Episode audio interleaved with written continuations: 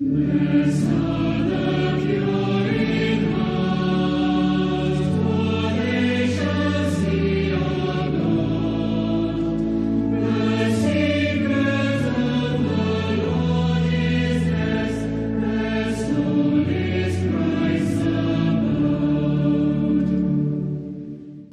to Mountain Grace, the weekly sermon from me, John White, priest at St. Luke's Episcopal Church in Camillus, New York. Today we're looking at Jesus' story of the tax collector and the Pharisee who go to pray together, but who see themselves very differently from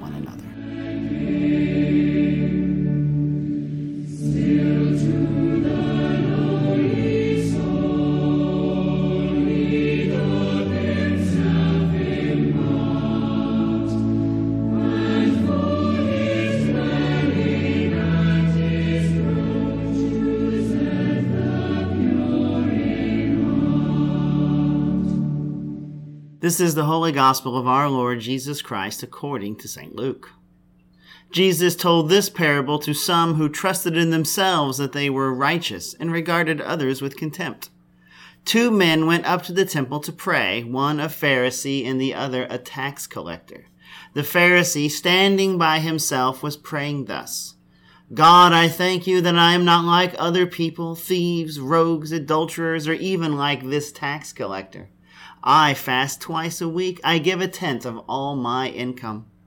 But the tax collector standing far off would not even look up to heaven, but was beating his breast and saying, God be merciful to me, a sinner.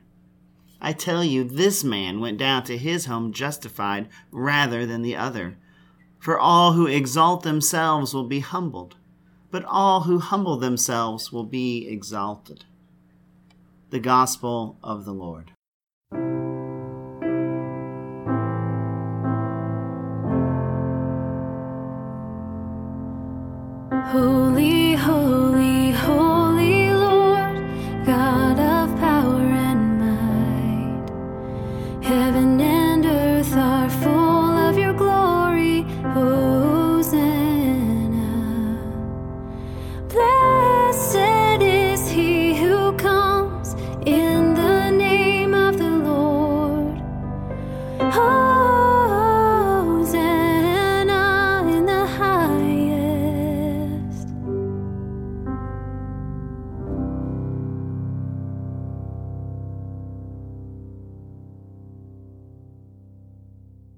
Be seated. I um, I broke my glasses a couple weeks ago, and I was able to glue them back together, but I put too much glue, and that one won't bend now. So they're not very transportable. Um, anyway, nothing to do with the sermon. I just noticed that. Anyway. Uh, my best friend from high school is an English teacher, an eighth grade English teacher. Um, and, and we've talked over the years that, that when she became an English teacher, um, people started acting weird around her. Because I- think people really, they're afraid of English teachers. I know if, I was afraid of my English teacher, Mrs. Trakoff. She was very scary. Anyway, um, because what happens is that when she's in a social situation and people discover that she is an English teacher, they, they get a little awkward and uncomfortable and they start talking more formal and try to use bigger words. and they get really concerned about if they're using who and whom correctly. And I thought that was really kind of funny until I became a priest. There's something about being a priest that makes a lot of people really awkward and uncomfortable. And the funniest thing I find about being a priest is that when anyone swears, they always apologize.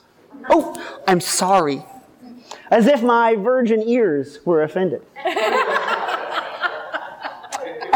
And, and I usually try to reassure them by saying, It's all right. I was in the Navy. I know the words. In fact, I, I even use some of the words. My son got in trouble earlier in the year at preschool for using one of the words. now, I want to brag on him because he used it correctly in context. Still, It's not one of the things we say in polite company. And so I've been working double hard to moderate my language, especially when frustrated.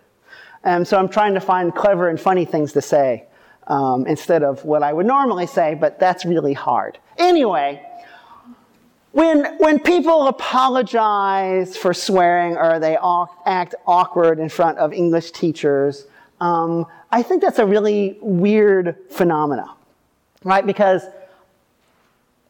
English teachers and priests aren't like superhuman. Um, my friend Julie was not an especially good English student, actually. she was really good at German, but English, eh, so not so much. But, but people act odd around them because they have an experience that people like English teachers and priests are, you know, judgmental. And that they, they are always kind of calling them out on things. And so it makes people uncomfortable to be judged. And so they try to avoid being judged by, by responding to us in these odd and curious ways. Because I think all of us have this experience of being judged right? And whether that happened when we were, were a kid and we weren't picked for the team, or we didn't, you know, advance as far in the spelling bee as we wanted, or, you know, name some traumatic childhood experience that shows you that you aren't the best. And that's hard to, to encounter, right? Because if you go to a class of five year olds and you ask them, who is the fastest kid in your class? They all raise their hand. But if you go to a class of fifth graders and you ask them, who is the fastest kid in the class? They all point to the fastest kid in the class.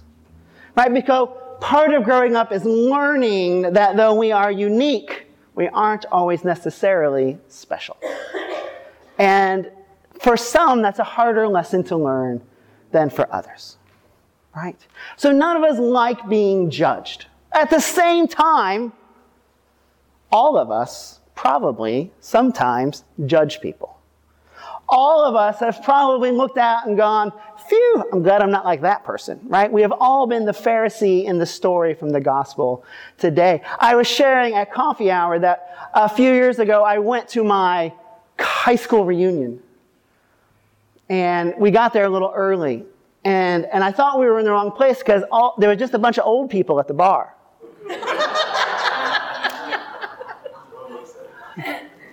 Right? Um, and so I came away from my high school reunion going like, ah, you know, I'm not doing so bad after all. right? And has anybody been to the fair? Right? right? So we all we all do this, right? We all compare ourselves to others and we try to find ways to compare ourselves favorably to others. It's just a natural human reaction because we all we all want to fit in. We all really want to be like five year olds and feel like we're special, like we're the fastest kid in the class. We all kind of hunger for that. And learning that it's not true is hard, and so we often try to find ways to, to bolster that sense of self esteem by comparing ourselves to others who maybe aren't as fortunate as us or whose taste is, you know, questionable. There's a whole website called The People of Walmart, which is dedicated to making you feel better. And you don't really know the stories behind these pictures. It's actually kind of a cruel thing, even though it's also kind of funny. right? Because we all desire to feel like we're special. And so Jesus tells the story of this parable of these two men who go up to the temple to pray. Right? And, and the Pharisee starts with praying like, thank you, God, for making me awesome. I say this prayer all the time. I don't. But I think we can all relate to that prayer, right? That we are all thankful for the things that we feel are blessings in our lives or ways that, that we are kind of special. But like the Pharisee, he gets so caught up in himself that he doesn't really see anything else. And I think all of us can probably relate to the tax collector who goes, and just a reminder, tax collectors are bad people in the Bible. IRS agents today are good people. Tax collectors in the Bible are bad people. so the tax collector, he goes and, and he can't, he feels so terrible about himself, he can't even lift his eyes heavenward. He's, He's ashamed of who he is, and all he asks is that God be merciful to him because he knows that he is a terrible sinner. Uh, and as much as Jesus calls out him for being more justified, right, being made more right in his relationship with God, I don't necessarily think that Jesus wants us to go around feeling terrible about ourselves. In fact, in the Lord's Prayer, or in the, the summary of the law, right? What does Jesus say? That we should love our neighbors as we love ourselves. Jesus doesn't want us to hate ourselves. Jesus doesn't want us to think we're all lowly worms and unworthy. Jesus wants to us, though, to see ourselves as we truly are. Right? And so one of the things that is valuable when we look at this parable that in the, in the reaction of the tax collector to his prayer in the temple is that the tax collector knows that what he's doing is wrong. Right? He's, he's an agent of an oppressive invading force. He is oppressing his neighbors. He is breaking relationship with his community by enforcing the somewhat excessive tax demands of the Roman Empire. He knows that in his heart. Whereas the Pharisee is probably, frankly, equally complicit in the oppression of the empire, but all he sees is how wonderful he is. And so he too has broken relationship with community, not because he's actively going out and hurting people, but because he's so selfish. He can't see the reality around him. He doesn't see the tax collector as a person caught in a difficult system. He just sees him as a terrible, sinful person. And so these two, I think, offer to us kind of an invitation into the life of faith of two different disciplines. And the first is confession, right? That the, the tax collector essentially is engaging in confession.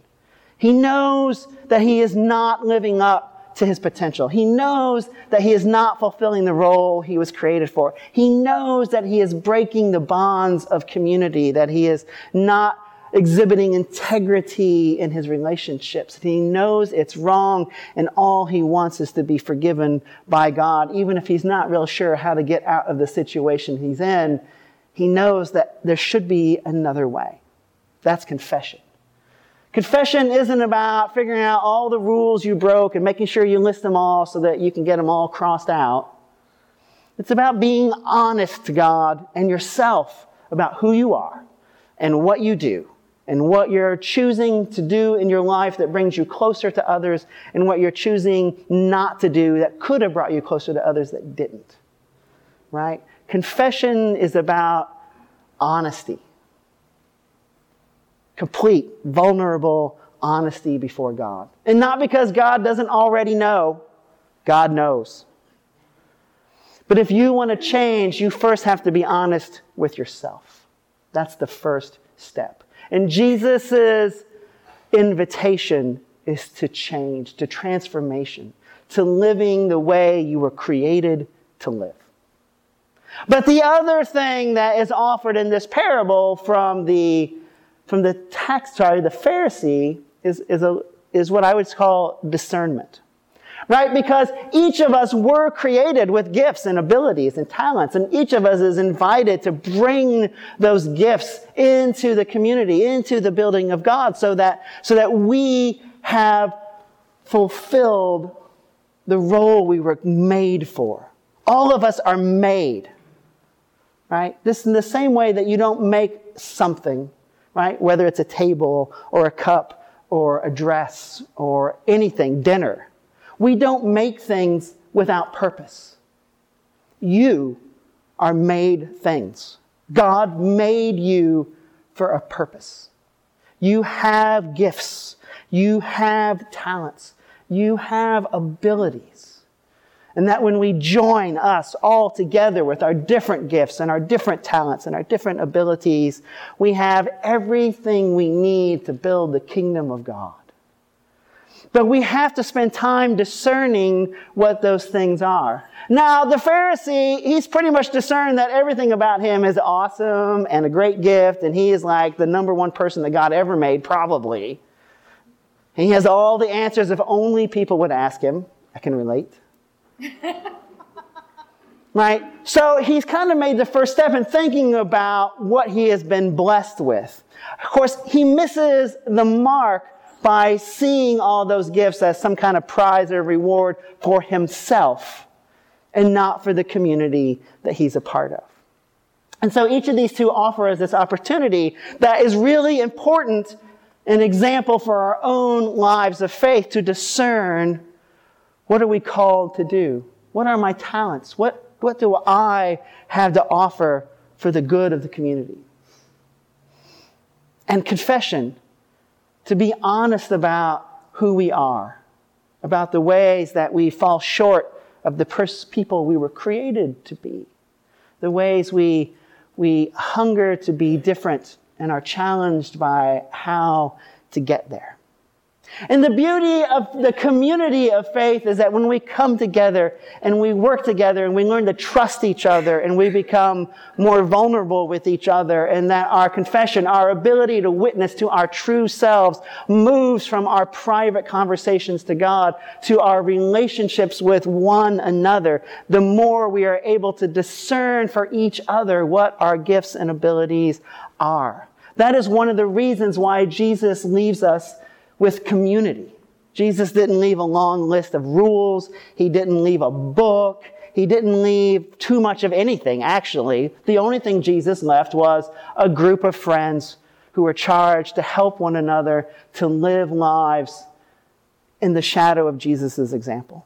We are invited into the same thing. And when we're honest about who we are, and we're honest about the things that we desire, and when we know what our gifts and our calling should be, then we can come together to help us out of the things that are taking us off the path. And we can help ourselves into the things that might be gifts and abilities that we have that we don't even know, but that others see so clearly. And so these two things are essential not only to our individual Christian lives, but to our life as a faith community. That all of the things we do are not only rooted in Jesus' vision for the world, right? The good news, the gospel. They are also rooted in our ability to be honest, to give ourselves a true self appraisal and understanding so that we can see the giftedness with which we were made. We are beloved children of God. Our God wants only the very best for us. We were created with a purpose. And though we live in a world where evil still has run of the place, it doesn't have any power we aren't willing to give it.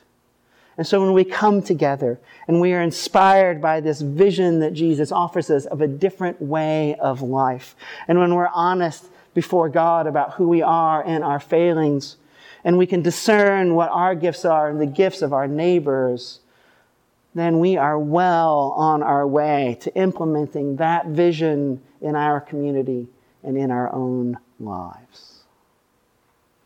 Amen.